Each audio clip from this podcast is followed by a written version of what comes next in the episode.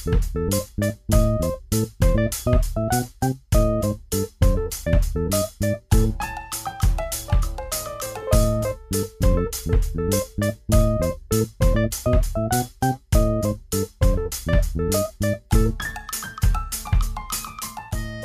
merhaba. Müziğin alaka tanımaksızın bulaştığı her taşın altına bakacağımız podcast serisi Müziğin izinde başlıyor. Ben Oğuzhan, serinin 12. bölümü Savaş ve Müzik sizlerle. Müzik sanat dallarının içinde en soyut olanı belki de. Beynimiz de genel anlamda müziğe dair olumlu yaklaşımlara daha müsait bir sistem. Birçoğumuz için müzik rahatlatan, coşturan, stres atmamızı sağlayan, dinlendiren hatta müzik terapisi gibi bir alana evrilip şifalandırdığı bile iddia edilen bir sanat. Ama bunun tam tersini yaşatabilecek taraflarını düşünmek niyeyse çok ilgi çekici geliyor bana. Ses dediğimiz şey beynimizin çok çabuk reaksiyon vermesine neden olabiliyor. Bize aniden tepki verdiren sesleri bir düşünün mesela. Kornalar, sirenler, bebeğinizin ağlaması, gök gürültüsü vesaire. Duyar duymaz irkildiğimiz, korktuğumuz, panik olduğumuz şeyler yani. Bunların içinde yaratılmış olan uyarı sesleri müziğin uyumsuzluğundan yararlanılarak oluşturuluyor. Alarmlar, sirenler, kornalar gibi. Yani müzikte uyumsuz aralık olarak bilinen seslerin birleştirilmesiyle ortaya çıkıyor bu sesler. Evinizde oturup sakin sakin bir şeyler izlerken bir anda dışarıdan gelen bir siren sesi duyduğunuzda camdan dışarı bakıp o sesin kaynağını görme ihtiyacı duyuyorsunuz. Huzurunuzu kaçırıyor çünkü o uyumsuz ses. Bu tarz ses uyarıları beynimizin çok hızlı tepki verip alarm haline geçmesini sağlıyor. Uykunuz ne kadar ağır olursa olsun gece çocuğunuz ağlamaya başladığı anda o ses beynimizi öyle hızlı harekete geçiriyor ki aniden uyanıveriyoruz. Hatta bir bakıyoruz nabzımız bile yükselmiş. Bir saniye önce huzur içinde uyuyorduk oysa ki. Bu örneklere ek olarak biz savaş esnasında herhangi bir uyarı anlamında duyduğunuz bir boru sesi ya da bulunduğunuz binada aniden çalmaya başlayan bir alarm sizi ömür boyu içinden çıkamayacağınız bir travmanın içine atabilir. Bu anlamda geçen bölüm üzerine konuştuğumuz göç meselesi de beni biraz bu tarafa çekti ve savaşla müziğin ilişkisi hakkında biraz düşünmek, araştırmak istedim. Bu sesin insan psikolojisini etkileme becerisi çok erken fark edilmiş olacak ki eski Mısır'da, Antik Yunan'da, Roma İmparatorluğu dönemlerinde falan müzik bir sanat olmaktan çok stratejik bir araç gibi kullanılmış. Çeşitli davullar ve borularla savaşan askerleri cesaretlendirmek ya da tam tersi karşı safta yer alan askerleri ürkütmek amacıyla savaşlarda müzikten yararlanmışlar. Roma dönemindeki şövalye düellolarında örneğin hem düello alanına çıkarken hem dövüş esnasında hem de dövüş sonuçlandıktan sonra farklı farklı müziklerle atmosferi güçlendirmeye çalışırlarmış. Bugünkü futbol gibi işte. Nasıl her maçın başında oyuncular sahaya çıkarken kendi takımına cesaret veren, karşı takımı baskı altına almaya çalışan müzikler çalınıyor, marşlar söyleniyor. Maç bitince de kazanıldıysa daha eğlenceye yönelik şarkılar çalınıyor falan aynı mantık. Hatta en iyi örnek belki de Şampiyonlar Ligi müziği. Her maç önemli ve keyifli gelebilir bizlere ama bir Şampiyonlar Ligi seremonisinde yer almak, maç öncesi statta o meşhur marşı duymak her taraftar ve futbolcuyu daha büyük etki altına alıyor. Yani bunlar aslında geçmişten gelen o savaş stratejileri meselesiyle bağlantılı olarak yer alıyor hayatımızda. Bizim tarihimize baktığımızda da mehter müziği diye bir şey var değil mi? Döneminde Avrupa'yı çok etkilemiş, savaş sırasında ordunun gücüne güç katmış bir şeydi mehter müziği. Hatta o kadar ünlü olmuş ki Avrupa'nın en önemli bestecileri mehterden etkilenerek eserler üretmişler. Mozart'ın meşhur Türk marşını hepiniz duymuşsunuzdur.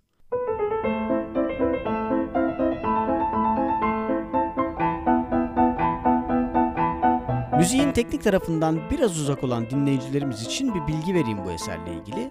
Müziğin ezgisine baktığınızda pek Türk motifleriyle karşılaşmıyorsunuz. Ama ritmini dinlediğinizde müziğin Mehter'in o meşhur yürüyüşündeki ritmin üzerine oturtulduğunu fark edeceksiniz.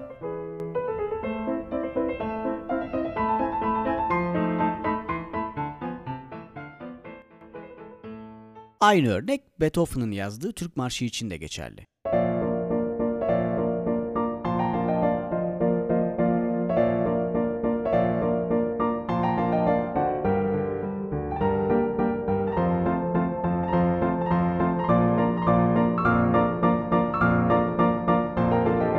Osmanlı Avrupa'nın en büyük bestecilerini bile bu kadar etkilediğine göre zamanında mehteri oldukça verimli kullanmış diyebiliriz. Fakat ülkelerin bu savaş sırasında müziği kullanma alışkanlıkları zaman geçtikçe bazı değişimlere uğradı. Hem dünya tarihinde olan büyük değişimler hem bununla bağlantılı olarak sanat tarihinde de okuduğumuz etkileri müziğin sanatsal boyutunu daha çok öne çıkarmaya başladı. Devlet yönetimleri düzeyinde düşündüğümüzde ise dönemin totaliter yapılarını da göz önünde bulundurmak lazım tabi. Bugün bildiğimiz birçok müzisyen siparişle beste yaparak, özellikle de saraylarda performanslar sergileyip orkestralar yöneterek falan geçimlerini öyle sağladılar. Yani aslında müzik neredeyse hep politik bir dirsek teması eşliğinde yol almış. Rönesans dönemine kadar kilise kontrolünde eserler üretilirken sonrasında sanatçılar ne kadar özgürleşse de müzisyenler büyük ölçüde devletlere bağımlı durumda eserlerini üretmeye devam ettiler. Bizde durum biraz daha farklı ilerlemiş. Önemli bestecilerimiz, sanatçılarımız ya da müziğin teorisi üzerine kafa yoran teorisyenlerimiz olsa da sarayın padişahtan padişaha değişen tutumu nedeniyle bir padişah döneminde saray müzisyeni olup destek görüyorlar. Bir padişah değişiyor, hop sarayda müzik olmayacak diye kapı dışarı ediliyorlar. Bu düzende sistematik bir gelişim göstermemiz pek söz konusu olamamış tabi. Bir de yazılı kültürümüzün zayıf olması nedeniyle nesilden nesile aktarım ancak usta çırak ilişkisiyle ilerleyebilmiş. Yani bizde de politik tutumlar müziği hep birinci dereceden etkilemiş diyebiliriz. Dünya müzik tarihi bu konudaki en büyük kırılma noktasını ise 20. yüzyılda yaşadı. Şu bir gerçek ki 20. yüzyıla kadar olan dönemde ne kadar politik temaslar devam ederse etsin, sanatsal açıdan müzik biraz daha özgür bir konumdaydı bence.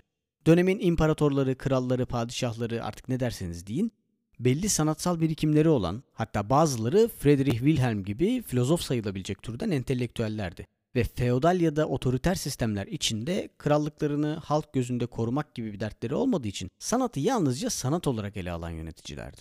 Müzik onlar için çoğu zaman bir propaganda aracı olmaktan uzaktı. Fransız devriminden sonraki yöneticiler içinse durum giderek değişmeye başladı ve işte bahsettiğimiz 20. yüzyıl bu işin doruk noktasına ulaştığı dönem oldu. 1900'lü yıllar iki büyük dünya savaşına tanıklık etti. Burada en önemli rolü üstlenenlerse Komünist Rusya ve Nazi Almanyası oldu. Birinci Dünya Savaşı sanatsal açıdan sancılar yarattı tabi. Rusya 1917'de fabrikada çalışan kadınların başlattığı Şubat devrimini yaşamıştı ve Lenin'i tarih sahnesine çıkarmaya hazırlanıyordu. Savaş devam ederken devrim sırasında tahttan ayrılan 2. Nikolay, kardeşinin tahta geçmesi şartıyla yerini ikili bir yönetime bırakıyordu. Ancak Lenin İsviçre'de savaşırken mektuplar göndererek bunun asla kabul edilmemesi gerektiğini ve Sovyetlerin tek başına hükümeti kurması gerektiğini savunuyordu. Çarlık Rusyası'nın yanında yer alanlar Lenin'i Alman ajanı olmakla suçluyor. Troçki ise bu konuda Lenin'i savunarak halkı onun Alman militarizmine karşı mücadele verdiğine ikna etmeye çalışıyordu. Lenin'in müziğe olan bakış açısı da oldukça enteresan. The New Yorker yazarı Alex Ross, The Rest is Noise isimli kitabında bir alıntıya yer veriyor.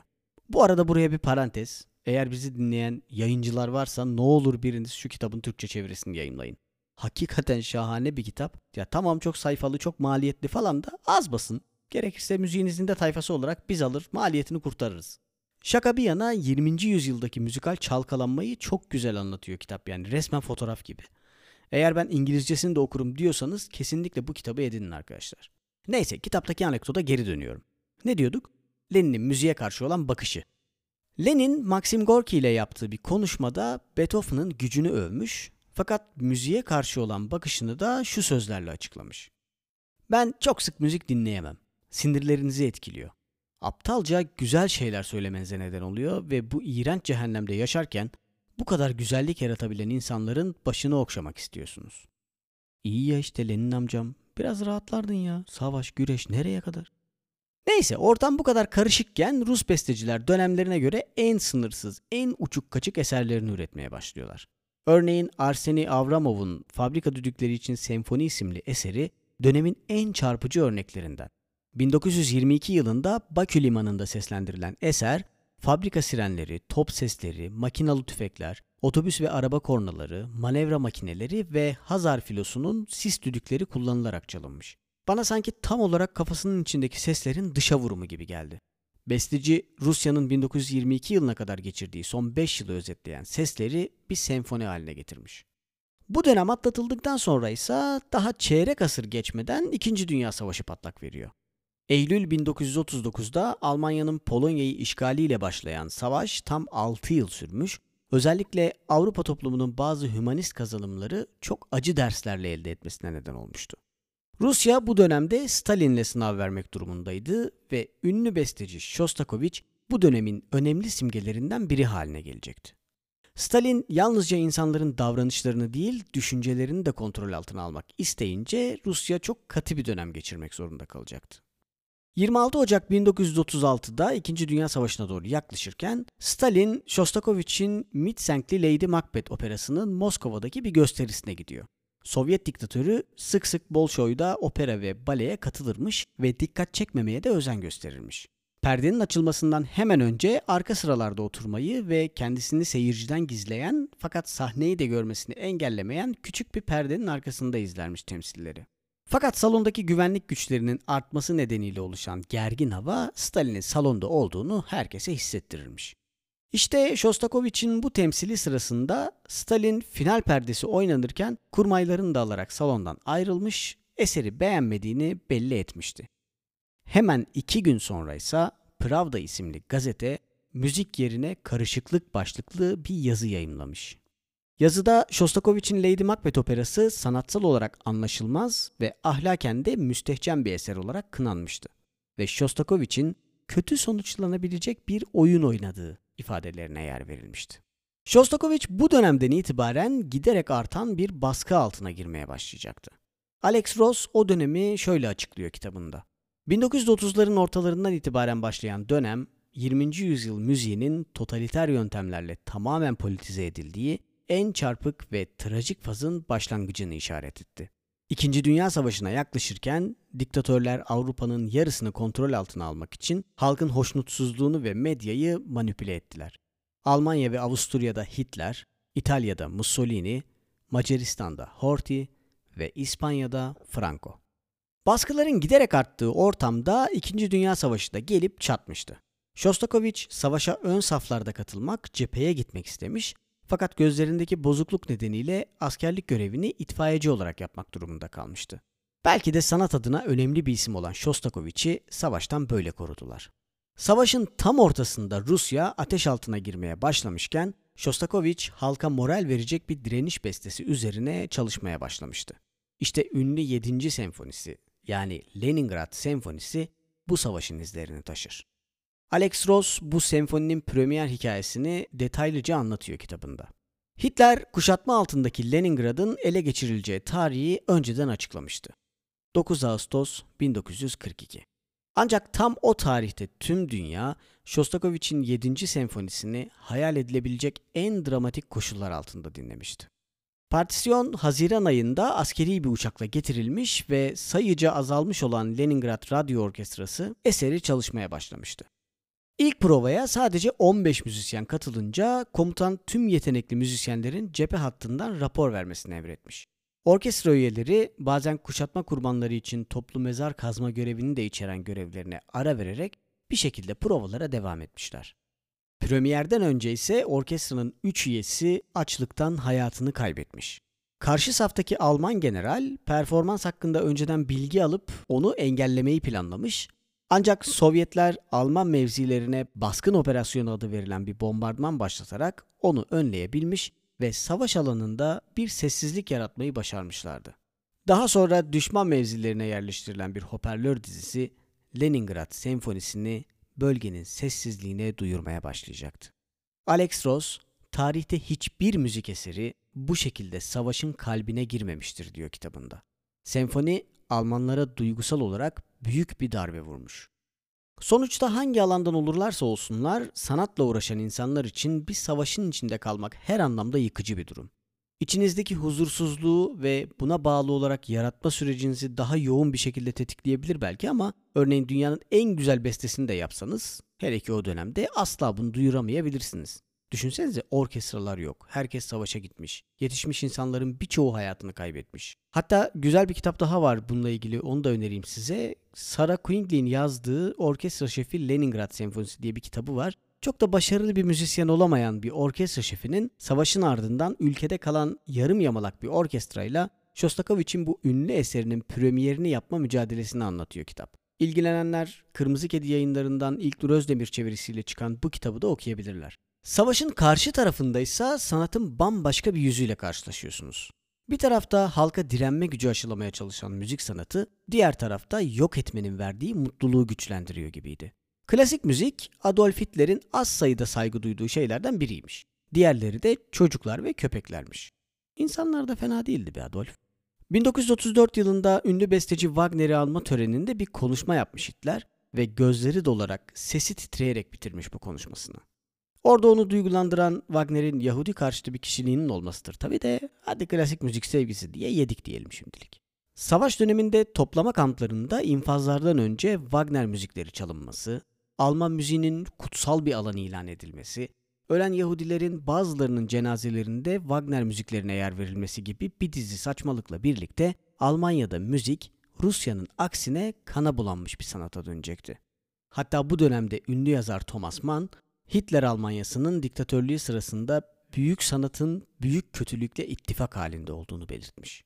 Düşününce Wagner gibi açık şekilde taraf olan az sayıdaki besteciyi bir kenara ayırırsak, iyi müzikler herkes tarafından sahiplenilmeye çalışılmıştır. Örneğin Beethoven'ı en çok sahiplenenler Naziler olurken, savaşın ardından kurulan Avrupa Birliği 9. senfoninin final bölümünü Avrupa Birliği'nin resmi marşı olarak ilan etti. Alman şair Friedrich Schiller'in Neşe'ye övgü şiirinden esinlenerek bestelemiş bu bölümü Beethoven. 1785 yılında kardeşliğe, birlikte olmanın gücüne ve barış içinde yaşamanın erdemine dair yazılan bu şiiri Beethoven'ın da aynı duygularla bestelediği söylenir. Gel gör ki yaklaşık 150-160 yıl sonra aynı eseri birbirine tamamen zıt duygular besleyen iki kesimde kendi malı gibi sahiplenmiş. Burada aslında müziğin soyutluğuna anlam atfetmeye çalışmanın yarattığı saçmalığı da belki konuşmak lazım. Bir müziği dinlediğimizde az çok duygusunu anlayabiliriz. Ama bestecinin yazarken duygusu farklı, dinleyenin onu duyduğunda hissettikleri farklı olabilir. Her insan farklı bir his yükleyebilir yani o müziğe. Günümüzde bir müziği ne kadar farklı videolara fon müziği olarak uydurabiliriz mesela düşünsenize. Tchaikovsky'nin ünlü eseri Kuğu Gölü'nün ilk tema müziğini düşünün mesela.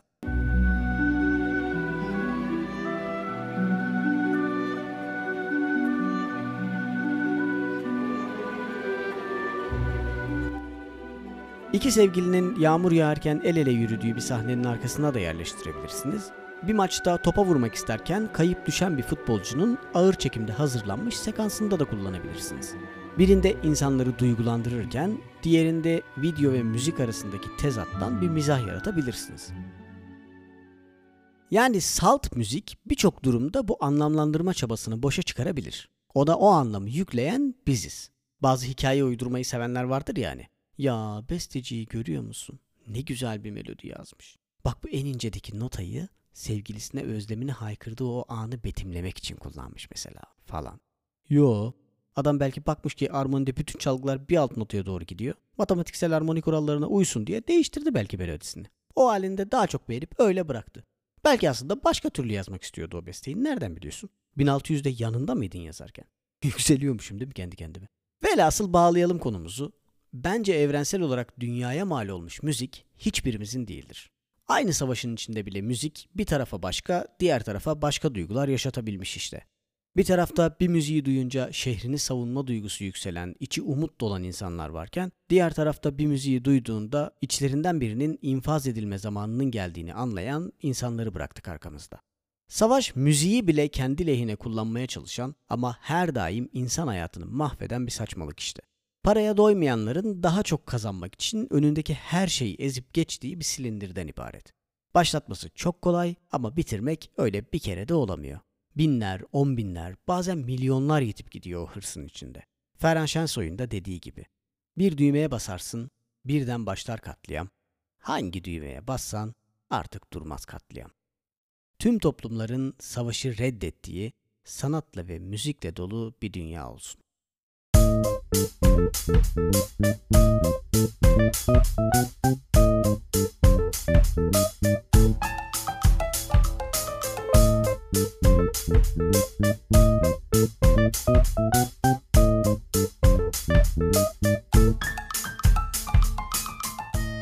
Bu bölümde savaş ve müziğin ilişkisine ve bu ilişkinin tarihteki ilerleyişine küçük bir bakış atmış olduk.